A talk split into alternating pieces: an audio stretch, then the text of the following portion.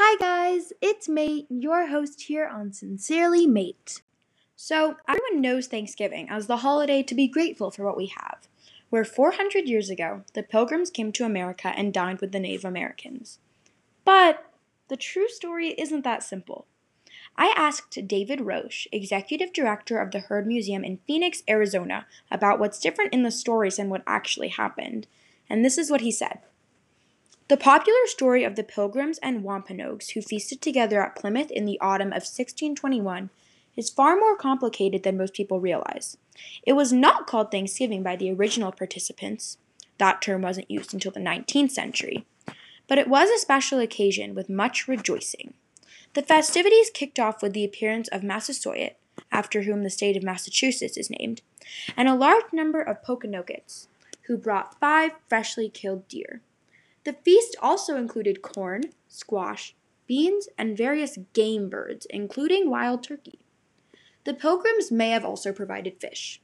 The celebrants, indigenous and non-indigenous alike, gathered around fires where the game turned on wooden spits, and they ate standing or squatting with their fingers and a knife. There were no forks in Plymouth until the late 17th century. This celebration was emblematic of the relative goodwill and tenuous peace that existed between the colonists and North America's original inhabitants. Relations eventually broke down between them, however, and gave way to King Philip's War in the 1670s, which was one of the bloodiest conflicts in our nation's history. For indigenous people in the 21st century, the Thanksgiving holiday is a painful reminder of stolen land and broken treaties, as well as the atrocities of the American Indian boarding school system that the U.S. federal government created to erase American Indian people and culture. Acknowledging the indigenous perspective on the story of Thanksgiving and learning this difficult history helps to heal these deep wounds. Wow. Thank you so much, Mr. Roche. He encourages you all to read Nathaniel Philbrick's book, Mayflower, which is an entertaining way to learn the story of the Pilgrim's journey. He also encourages you to think about the Native American perspective when celebrating holidays, because their perspective is often let out.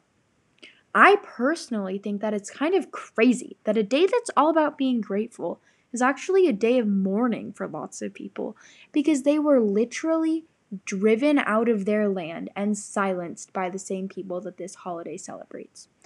And I know that this Thanksgiving, I'll be thinking about that, and I hope you all will too. During my research, in addition to learning about these misconceptions, I learned a fun fact. Thanksgiving wasn't even a national holiday until 1863, which was 202 years after the first celebration, when Abraham Lincoln proclaimed it a national holiday. Thomas Jefferson wouldn't declare it one during his tenure because he thought that it violated the First Amendment and that it involved prayer, which he thought was against church-state separation. In conclusion, I learned that the story of Thanksgiving is very different than what I thought it was, and I hope that this inspires you to learn more about this federal holiday. Happy Thanksgiving, and thanks for listening. Sincerely, Mate.